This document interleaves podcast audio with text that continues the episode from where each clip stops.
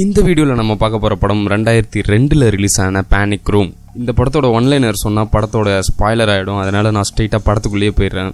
இந்த படத்தோட ஆரம்ப காட்சியிலே வந்து ஹீரோயினும் ஹீரோயினோட பொண்ணும் வீடு தேடிட்டு இருக்காங்க. அந்த மாதிரி ஒரு வீடு வந்து ஒரு புரோக்கர் கூட்டிகிட்டு போய் காட்டுறான்.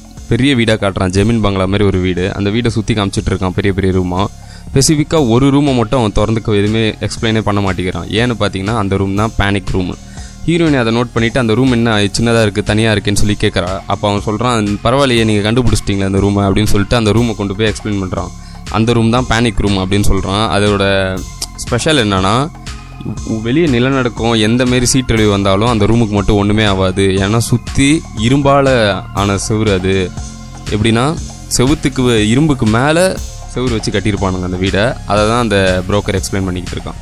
இதெல்லாம் அந்த ஹீரோயின் பார்த்துட்டு நான் இந்த மாதிரி வீடு தேடி வரல. நான் நார்மலாக வசிக்கிற வீடு தான் தேடி வந்தேன். இந்த மாதிரி அம்சங்கள்லாம் இருக்க வீடு எனக்கு தேவையில்லை அப்படின்னு சொல்கிறா ஹீரோயின் ஆனால் அவன் சொல்கிறான் இந்த மாரி இதில் வந்து உங்களுக்கு தேவையான அனைத்தும் இருக்குது டோர் வந்து கையை வச்சாலே சென்சார் இருந்தாலே மூடாது கையில். இப்போ லிஃப்ட்லனா நம்ம கை வச்சா மூடாதுல. அந்த மாதிரி வந்து டோரில் வந்து நம்ம கை கால் ஏற்பட்டாலும் டோர் ஆட்டோமேட்டிக்காக மூடாது அப்படின்னு சொல்லி எக்ஸ்பிளைன் பண்ணுறான் இதெல்லாம் பார்த்துட்டு வேணாம் எனக்கு ஹீரோயின் எனக்கு பிடிக்கல அப்படின்னு சொல்கிறான் ஆனால் அவள் பொண்ணு என்ன சொல்கிறான்னா இந்தமாரி வித்தியாசமான பொருள்லாம் பார்த்தா குழந்தைங்களுக்கு பிடிச்சிரும்ல அவன் என்ன சொல்கிறான்னா நம்ம இந்த வீட்டில் தான் இருக்கோம் அப்படின்னு சொல்கிறா அந்த பொண்ணோட அம்மாவுக்கு இப்போ என்ன தோணுதுன்னா நம்ம பொண்ணுக்கு இந்த வீடு பிடிச்சிருக்கே நம்ம இங்கேயே ஸ்டே பண்ணலாம் அப்படின்னு சொல்லிட்டு எல்லா பொருளையும் இங்கே ஷிஃப்ட் பண்ணுறாங்க ஒரு வழியாக அங்கேருந்து எல்லா பொருளையும் இங்கே ஷிஃப்ட் பண்ணி கொண்டு வந்துடுறா. கொண்டு வந்து எல்லாத்தையும் இங்கே அரேஞ்ச் பண்ணிட்டு ஒரு வழியாக நைட் ஆகிடுது நைட் ஆன பிறகு அந்த சின்ன பொண்ணு என்ன பண்ணுறான்னா எனக்கு பேனிக் ரூம் தான் வேணும்னு சொல்லிட்டு அதை பெட்ரூமாகவே மாற்றிக்கிறா எல்லாரும் எல்லா ரூமில் இருக்க சிசிடிவி கண்ட்ரோலும் இந்த ரூமில் தான் இருக்குது இந்த ரூமில் ஒரு டெலிஃபோன் கூட இருக்கும். அங்கேருந்து கால் பண்ணால் டேரெக்டாக போலீஸுக்கு போயிடும் அந்த லைனு ஆனால் அதை வந்து இன்னும் இது பண்ணாமல் இருக்காங்க. நாளைக்கு பண்ணிக்கலாம்னு சொல்லிட்டு தூங்க ஆரம்பிக்கிறாங்க.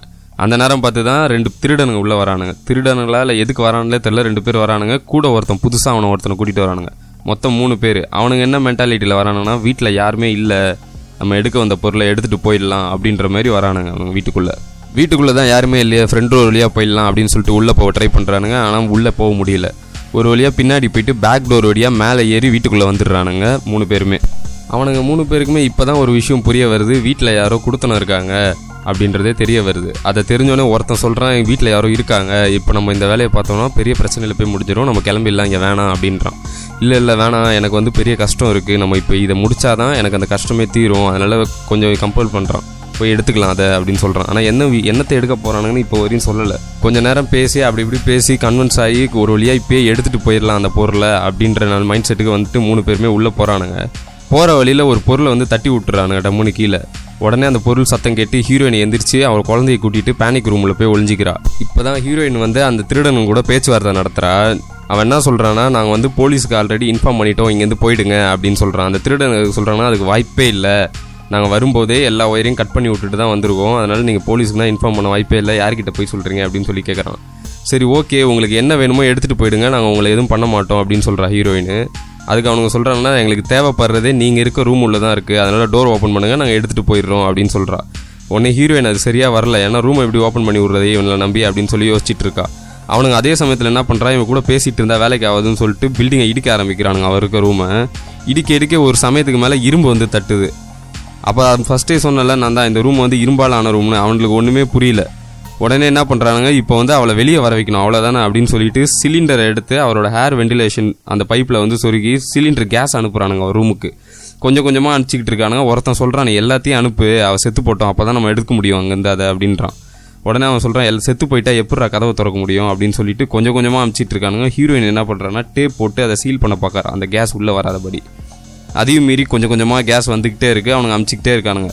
அப்புறமா பொறுமையாக ஹீரோயினிக்கிட்ட ஒரு மாதிரி சின்ன சின்னதாக டிக்கு டிக்குன்னு ஒரு சவுண்டு கேட்குது என்ன சவுண்டுன்னு பார்த்தா மேலே வந்து அவ அந்த கேஸை வந்து என்கிட்டே அனுப்புறீங்க அப்படின்னு சொல்லிட்டு நெருப்பை கொளுத்தி போட்டுடுறா. கேஸ் அப்படியே ரிட்டர்ன் வந்து இவனுக்கு மேலேயே வெடிச்சிருது. ஒருத்தன் வந்து கை எரிஞ்சு அதில் ஓடிக்கிட்டு இருக்கான். அதை அணைச்சி உக்காந்துக்கிட்டு இருக்கானுங்க எல்லாம்.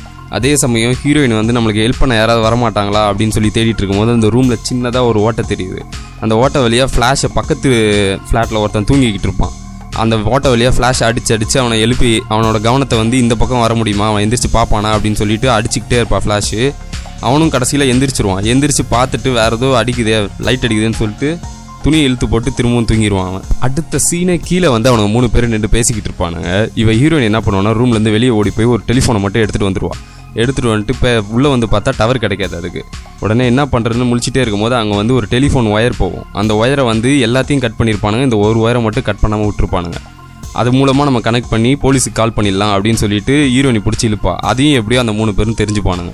தெரிஞ்சுட்டு அவனுங்களே புரிஞ்சுப்பானுங்க. நம்ம இதை மட்டும் கட் பண்ணாமல் விட்டுட்டோம். இது மூலமாக போலீஸ் கால் பண்ணால் நம்ம மாட்டிப்போம்னு சொல்லிட்டு கட் பண்ணலாம்னு சொல்லி போவானுங்க. ஹீரோயின் அதுக்குள்ளே அதை இழுத்துருவா. உடனே என்ன பண்ணுறதுன்னு புரியல இவனுக்கு ஒருத்த மட்டும் கீழே ஓடி போயிட்டு அந்த டெலிஃபோன் போகிற அந்த ஹப்பு மாதிரி மொத்தமாக இருக்கும்ல அதை மட்டும் அடித்து உடச்சிட்டா போலீஸுக்கு கால் பண்ண முடியாது அப்படின்னு சொல்லிட்டு ஓடி போய் அடித்து உடைக்க போவான். அதுக்குள்ளே அவன் என்ன பண்ணுவான்? போலீஸுக்கு கால் பண்ணிவிடுவான் ஆனால் கால் போகாது உடனே அர்ஜென்ட்டாக என்ன பண்ணுவான்? அடுத்து அவன் ஹஸ்பண்டுக்கு கால் பண்ணி நாங்கள் ஒரு மூணு பேர் வீட்டுக்குள்ளே வந்திருக்கானுங்க அப்படின்னு சொல்கிறதுக்குள்ளே கால் கட் ஆகிடும் உடனே அவள் பொண்ணுக்கு வந்து அப்போ தான் ஹார்ட் பீட் குறைய ஆரம்பிக்கும். ஏன்னா அவள் பொண்ணு வந்து ஒரு இன்ஜெக்ஷன் போடுவாங்க. அந்த இன்ஜெக்ஷன் வந்து அவளுக்கு போடலன்னா அந்த டைமில் ஏதாவது அதிர்ச்சியான விஷயம் நடந்ததுன்னா அவருக்கு ஹார்ட் பீட் குறையும் மயக்கம் வரும் உயிர் செத்து போகிறதுக்கு கூட வாய்ப்பு இருக்குன்னு டாக்டர் சொல்லியிருப்பான். அதே சமயம் அந்த திருடனுங்க மூணு பேர் என்ன பண்ணிட்டு இருக்கான்னு பார்த்தீங்கன்னா மாற்றி மாற்றி சண்டை போட்டுட்டு இருக்கானுங்க. என்ன சண்டைனா இப்போ நம்ம எது பண்ணாலுமே தப்பாகுது நம்ம எங்கே போகுது இந்த பொருள்? இன்னொரு நாள் வந்து எடுத்துக்கலாம் அப்படின்னு சொல்லிட்டு ஒருத்தன் சொல்கிறான் அதுக்கு அவனுங்க ரெண்டு பேர் என்ன சொல்கிறாங்கன்னா எங்களை நீ அமுச்சு விட்டுட்டு மறுநாள் வந்து நீனே வந்து எல்லாத்தையும் எடுத்துக்கலான்னு பார்க்குறியா மொத்தத்தையும் அந்த பாண்டோட மதிப்பு முப்பது லட்சம்னு வச்சுக்கோங்க சும்மா. ஆளுக்கு பதினஞ்சு பதினஞ்சு லட்சம் ரெண்டு பேருக்கு. கூட ஒருத்தன் மூணாவது ஒருத்தன் வந்தான்ல அவனுக்கு சும்மா ஒரு ஒரு லட்சம் ஒன்றரை லட்சம் கொடுத்து அமுச்சு விட்டுறலாம். அந்த மென்டாலிட்டியில் கூப்பிட்டு வந்திருப்பானுங்க.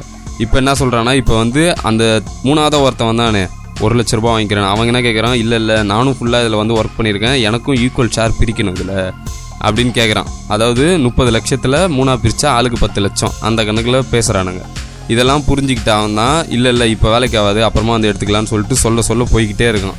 ஒருத்தன் வந்து எவ்வளோ கெஞ்சுறான் இன்றைக்கி எடுத்துக்கலாம் எடுத்துக்கலாம்னு அப்பயும் அவன் கேட்குற மாதிரி தெரில மூணாவதாக ஒருத்தன் வந்தான்ல அவன் கண்ணை வச்சு நெத்திலே பொட்டுன்னு சுட்டுறான் அவனை.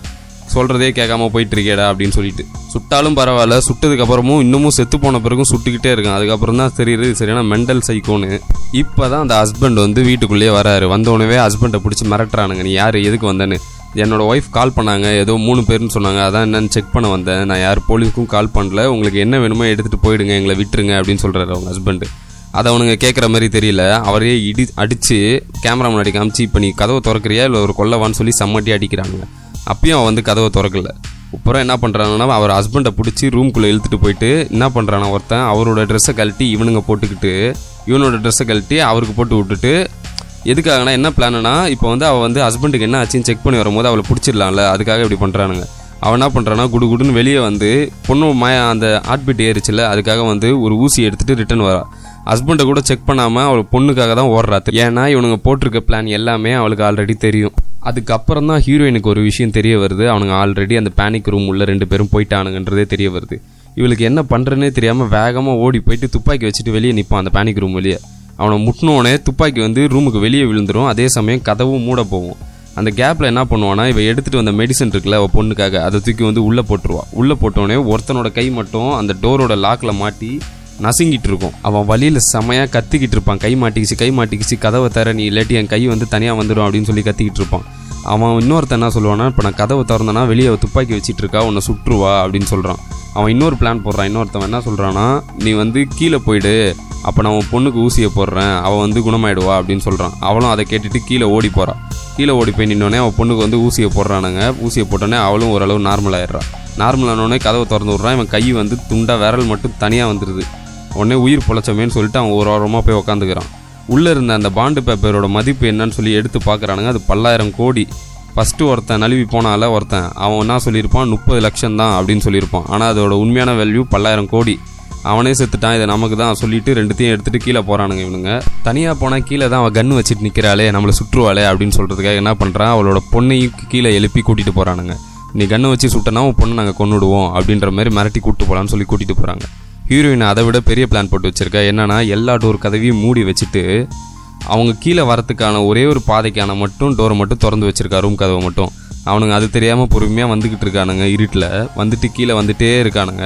அதே சமயம் என்ன பண்ணி வைக்கிறானா ஹீரோயின் அவன் ஆல்ரெடி அவன் புருஷன் கை கால் உடஞ்ச நிலமையில் இருக்கான்ல. அவனை எழுப்பி அவன் கையில் முட்டு கொடுத்து கன்னை கொடுத்து உட்கார வச்சிடுறா ஒரு சேரில் கீழே வந்தானா அவனை கன் பாயிண்டில் நிறுத்தி மிரட்டுங்க அப்படின்னு சொல்லிட்டு கன்னை கொடுத்து மிரட்டி வச்சிருக்கா. இவனுங்க அது தெரியாமல் கீழே அவன் பொண்ணை கூட்டிட்டு மிரட்டிட்டு கீழே வரானுங்க. வந்துட்டு கரெக்டாக ஹீரோயினி லைட் போடுறா. ஒருத்தன் மட்டும் மேலே நிற்கிறான் ஒருத்தன் அவன் புருஷன்கிட்ட மாட்டிக்கிறான். அவன் சொல்கிறான் என் பொண்ணை விட்டுருங்க இல்லாட்டி உங்களை சுட்டுருவேன் அப்படின்னு சொல்லி அவன் புருஷன் மிரட்டுறான். ஹீரோயின் அந்த சமயம் பின்னாடி அவன் பொண்ணை பிடிச்சிட்டு இருக்கான்ல ஒருத்தன். அவளோட தலையிலேயே சுத்தியில வச்சு அடிச்சு கீழே அமுச்சு விட்றான் அதுக்கப்புறம் அவன் புருஷனும் ஒழுங்காக சுட முடியாமல் கை உடஞ்சிருக்கனால ஏட்டுக்கு புட்டியா எங்கெங்கேயோ சுட்டுக்கிட்டு இருக்கா போல மனுஷன். உடனே அவன் ஒருத்தன் மட்டும் தப்பிச்சு வெளியே ஓடி போய் செவிர எறி குதிக்கிற வரையும் போயிட்டான். ஒருத்தனை பிடிச்சி சமாடியாக அடிச்சிட்டு இருக்கா ஹீரோயின் அவனும் பதிலுக்கு பெரிய சுத்தியில் எடுத்துட்டு வந்துட்டு ஆல்மோஸ்ட் ஹீரோயினை கொல்ற நிலைமைக்கு வந்துட்டா.